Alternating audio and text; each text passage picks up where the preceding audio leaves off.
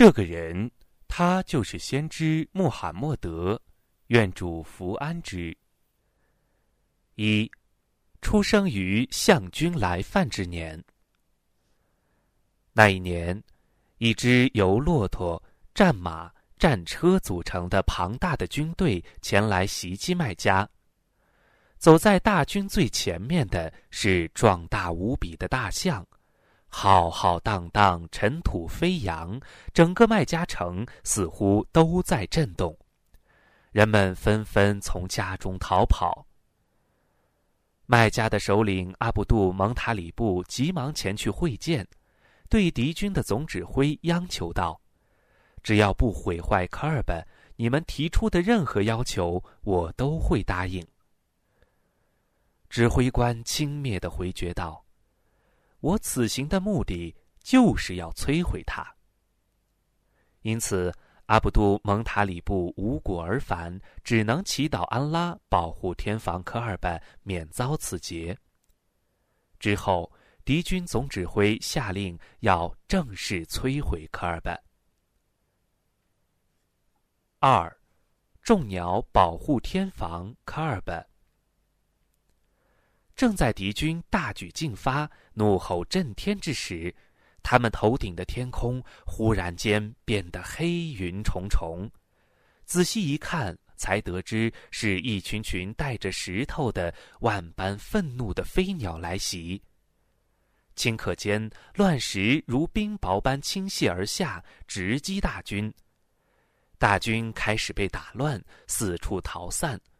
敌军的国王当场被击毙。一阵过后，敌军几乎全被歼灭，所剩者寥寥无几，且伤痕累累，非常狼狈的逃回了自己的国家。三，先知穆罕默德的诞生。与此同时，一位叫。阿米娜·宾提沃哈布的年轻妇女已有了身孕，她年轻的丈夫阿卜杜拉已不幸去世。她在梦中看到一道光从自身发出，继而扩散，直到覆盖了整个古叙利亚地区和波斯王国。此梦之后不久，尊贵的先知便诞生了，起名为穆罕默德。他细心的照料他，给他哺乳。当时阿拉伯人的传统习惯是要把他们的孩子寄养在游牧地区。一位名叫哈里麦的妇女正好赶来寻找要哺乳的婴儿。四，哈里麦的哺乳经历。哈里麦跟阿米娜宾提沃哈布就哺乳穆罕默德一事达成一致后。便把他带到了乡村里，他在帐篷生活中一天天长大，直到会说话、会放羊。有一天，当他和其他几个孩子在羊群中玩耍时，从天降下两位天使，把穆罕默德带到一边，打开胸腔，拿出心脏，将其清洗一番，然后又将其放回缝好。此过程中，穆罕默德毫不感觉疼痛。当孩子回到家时，乳母看见针缝的痕迹，感到此事非同寻常，他便骑乘骆驼把他带回给了卖家的母亲。五，母亲去世。一段日子后。穆罕默德和他的母亲阿米娜乘骑骆驼到麦地那探访了他的舅父们。在返回麦家的途中，阿米娜在半路上得了病，继而去世了。他伤心欲绝，悲痛万分，将其就地安葬好后，孤身返回了家乡。之后便由爷爷收养并照顾他。直到爷爷去世后，由叔叔照料，和他的堂兄们一起长大，从事放牧和商业。六，和哈蒂者结婚。当穆罕默德年过二十岁时，向一位比他年长的名叫哈蒂着宾提胡外利德的遗孀求婚，他欣然答应了，二人便喜结良缘。他们先后生得四女，长女 Zainab，次女如给亚，三女翁木库里苏木，四女法对玛。穆罕默德一直很憎恶偶像崇拜，他常常听到有声音向他问安，便开始独自专心的参悟。经常在一个山上的名叫希拉的山洞里崇拜独一的安拉。七，圣品的迹象。穆罕默德开始见到一些常人见不到的事情，听到一些常人没听过的声音。当他梦见一个奇怪的梦时，突然从梦中惊醒，便讲给妻子海蒂着。海蒂着安慰道：“你是一位慷慨大方的好人，安拉的确喜欢像你一样行善的人，所以你不必惊慌，安拉与你同在。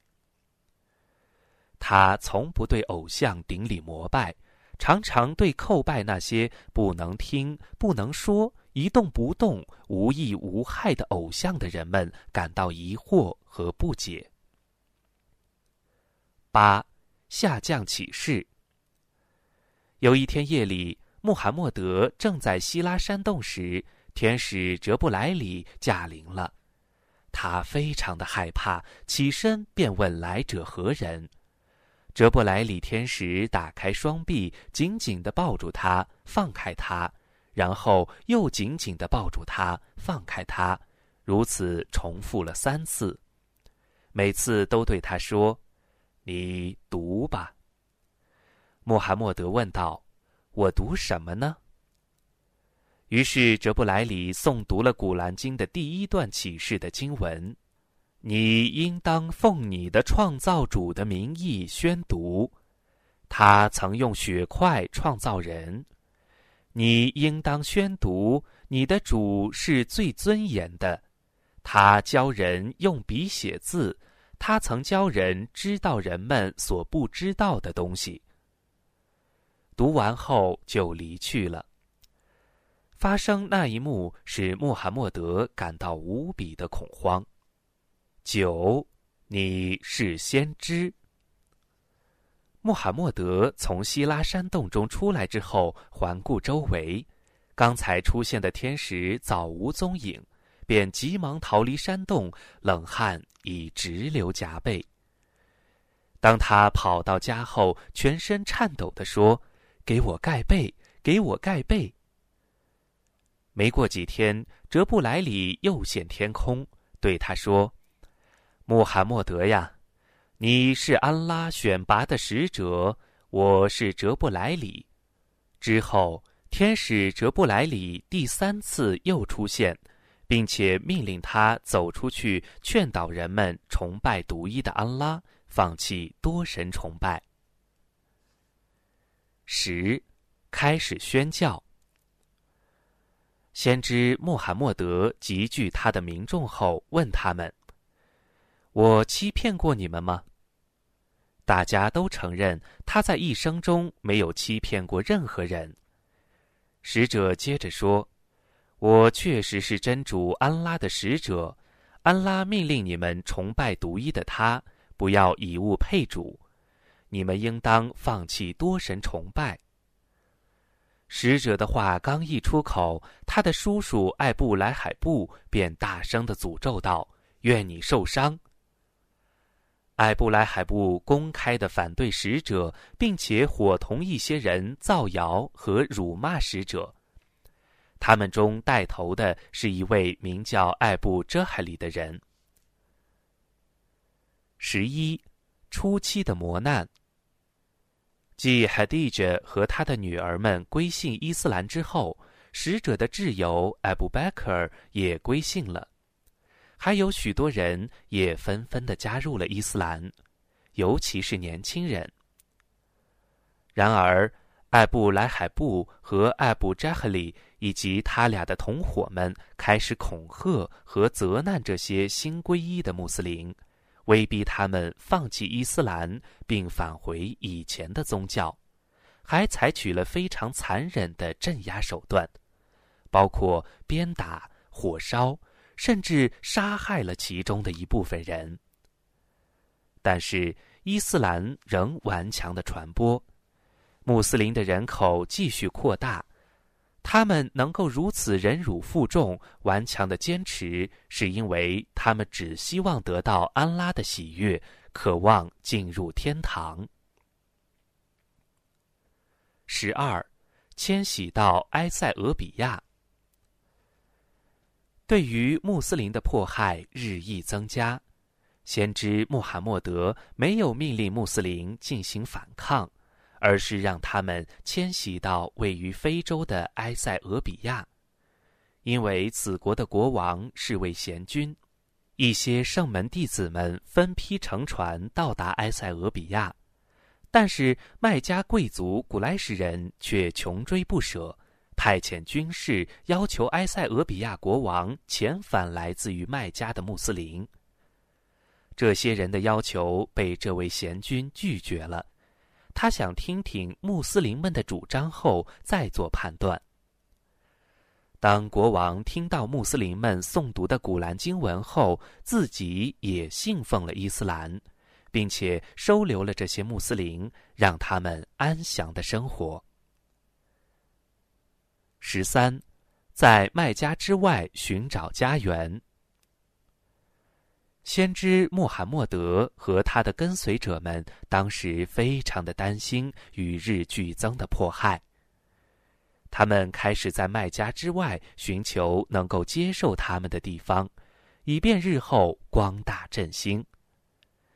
一天，穆圣离开麦加，前往塔伊夫市寻求支持者，但是塔伊夫的人们却拒绝接纳他的号召。并且教唆顽童们以石头将其驱逐。无奈之下，他伤心欲绝地返回了麦家。当时，天使们前来安慰穆圣，并要求严厉地惩罚那些人，只要他愿意。但是穆圣并没有答应，他更希望安拉使他们的后代能够成为伊斯兰的倡导者。十四，夜行和灯宵。在穆圣伤心的返回麦家之后，没过几月，他最心仪的妻子和对他帮助最大的叔叔相继去世，对他更是雪上加霜。在这最困难的时期，有一夜，这不莱里天使将他带到了远寺。在那里礼拜之后，将他带到七层天之上，会见了一些先前的先知。真主也在那夜给他和穆斯林们规定了每日五次的拜功，然后当夜返回。十五会见俯视们。穆圣在夜行回来后，继续寻求支持他的人。后来，他会见了一些来自叶塞里布的有志之士，那里住着许多犹太人和多神教徒，他们接受并答应支持穆圣，还要求给他们派人教授古兰经和信仰。于是，穆圣派遣了穆斯艾布本阿米尔和盲人伊本马克图姆为宣教员。伊斯兰便在叶塞里部迅速的传播开来，当地的人们极其渴望早日会见先知。十六开始迁徙。当安拉允许穆圣迁徙时，一些追随者已经纷纷迁向麦地那了。使者要求挚友艾布贝克尔陪伴他。艾布贝克欣喜如狂，特地准备了两峰骆驼，并趁夜离开了麦加。但是他们并没有直接面向叶塞里布，而是先到一座叫骚尔山的山洞里藏了起来。麦加的古莱什族人一直追到山上寻找。艾布贝克从洞中看到了他们，但是穆圣却安慰道：“不要害怕，安拉与我们同在。安拉保护使者，使蜘蛛在洞口结网。那些追捕者误以为洞中无人，便匆匆离去。”十七，在迁徙的路上，三天后。古莱氏族已疲于寻找。穆圣和艾布拜克尔从洞中出来，选择了另外一条小路行进，但是仍然有一名叫塞拉格的古莱士人手持棍械在后面追逐。穆圣便祈求安拉的保护。塞拉格所骑乘的马四肢突然陷入沙土里，无法前进。见此怪状。他便深信穆圣确实是先知，于是策马而返。当穆圣和艾布拜克尔到达名叫古巴的地方时，就地建立了古巴清真寺。半月之后，到达叶塞里布，正式将其改名为麦迪纳。十八，初到麦迪纳。当先知穆罕默德和艾布拜克尔到达麦地那时，受到了热烈的欢迎，人们占满了道路、屋顶，载歌载舞，欢天喜地。每个人都想邀请远道而来的尊贵的圣人下榻自己的寒舍。穆圣在麦地那安顿好之后，买了一块地，建立了圣寺。以供男女老少共同学习和礼拜。当时穆斯林礼拜的朝向是耶路撒冷，之后真主命令将朝向改为天房科尔本。十九互结兄弟，麦地那人慷慨无比，乐善好施，他们接纳迁徙而来的兄弟们，并且款待他们。他们慷慨解囊，舍己为人，纷纷将自己多余的妻子、房产等分给千世，有的甚至还让千世们继承自己的遗产。服侍们还要求道：“主的使者啊，把我们的家园还有果园都平分给大家吧。”可是千世们婉言谢绝道：“我们做你们的园丁，挣取工钱。”便足够了。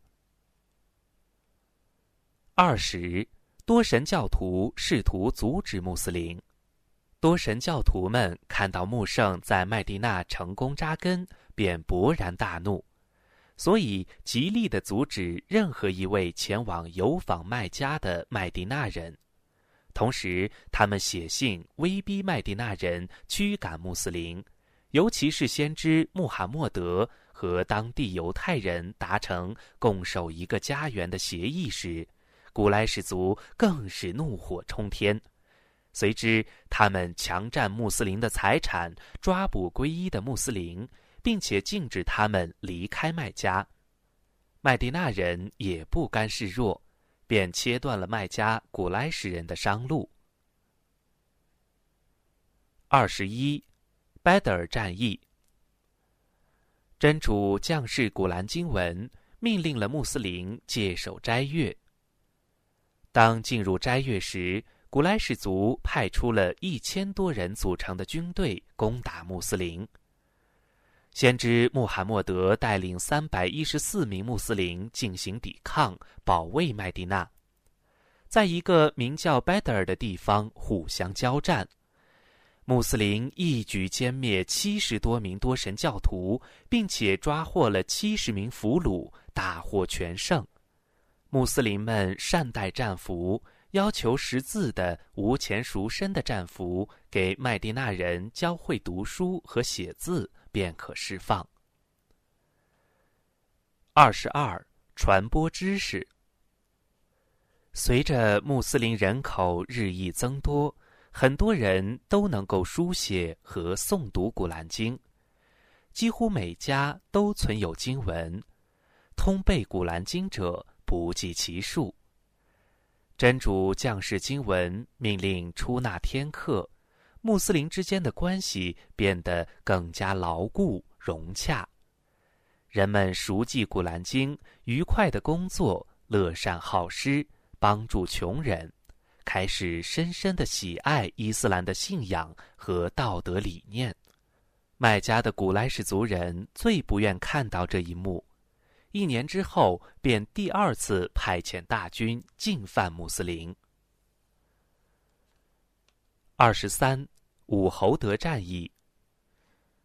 穆斯林军队为了保卫麦地那，出击应战，到达武侯德山处，先知穆罕默德便派遣了一个小分队把守山头。居高临下的以防御敌人的偷袭，命令他们不管什么情况都不能离开制高点。但是那些弓箭手们看到穆斯林取得了胜利后，便擅自跑下了山，捡取战利品。此时敌人趁机占据了山头，反击穆斯林，致使先知穆罕默德受了伤。七十名穆斯林壮烈的牺牲了。穆斯林们当天下午安葬了所有的烈士后，想再次誓死全力的反击，但此时多神教徒们早已逃之夭夭。二十四，壕沟战役。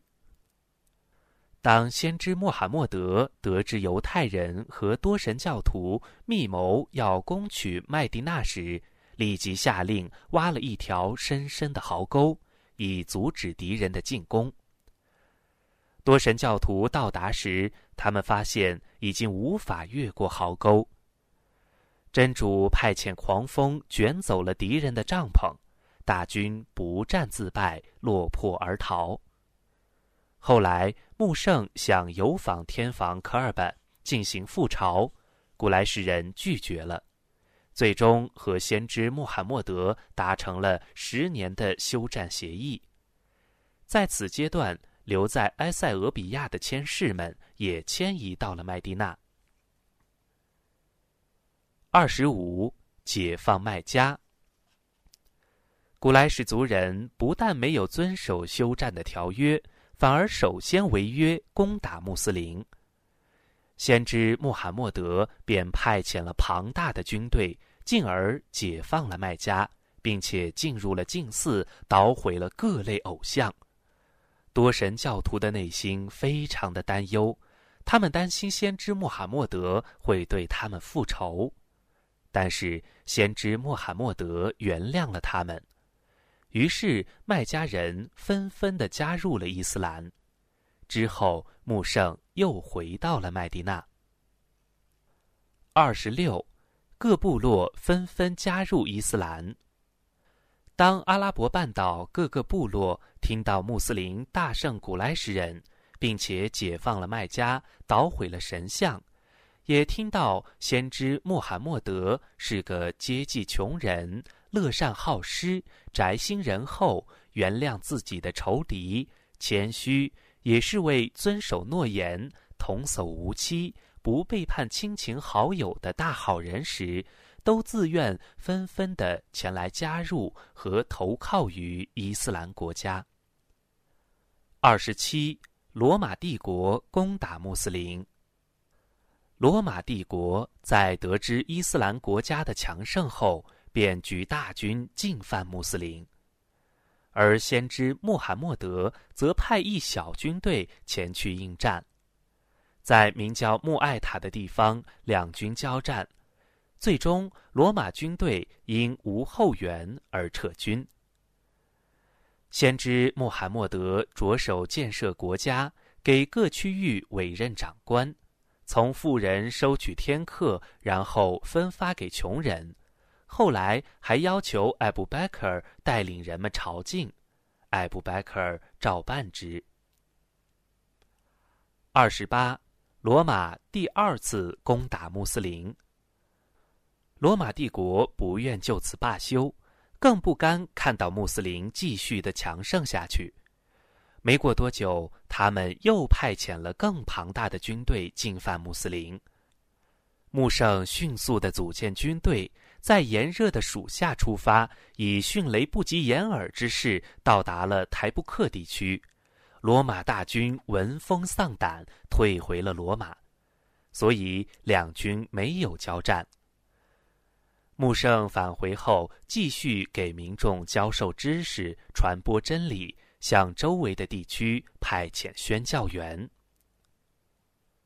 二十九。辞别之潮。先知穆罕默德在伊利第十年时想进行朝觐，便集聚了周围所有的穆斯林，带领大众前往麦加完成了朝觐，并且告诉大家，宗教已经完善，穆斯林互为兄弟，不能无故的伤害他人，更不能行亏，禁止杀戮。不以肤色、民族论高低贵贱，真主最喜欢的人是最敬畏真主的人。此后，他返回了麦地那。三十，先知穆罕默德归真。先知穆罕默德从麦加返回后不久，便感到身心疲惫，病情日益加重，后来都无法行走。就命他的好友艾布·拜克尔带领穆斯林男女礼拜。艾布·拜克尔带领大众礼了拜功。三天之后，也就是伊历三月的星期一，先知穆罕默德归真了。他用一生完成了安拉赋予他的使命，传播了宗教，为主道和真理受尽了苦难。最后，他的遗体。被埋在了圣妻阿伊莎的家里。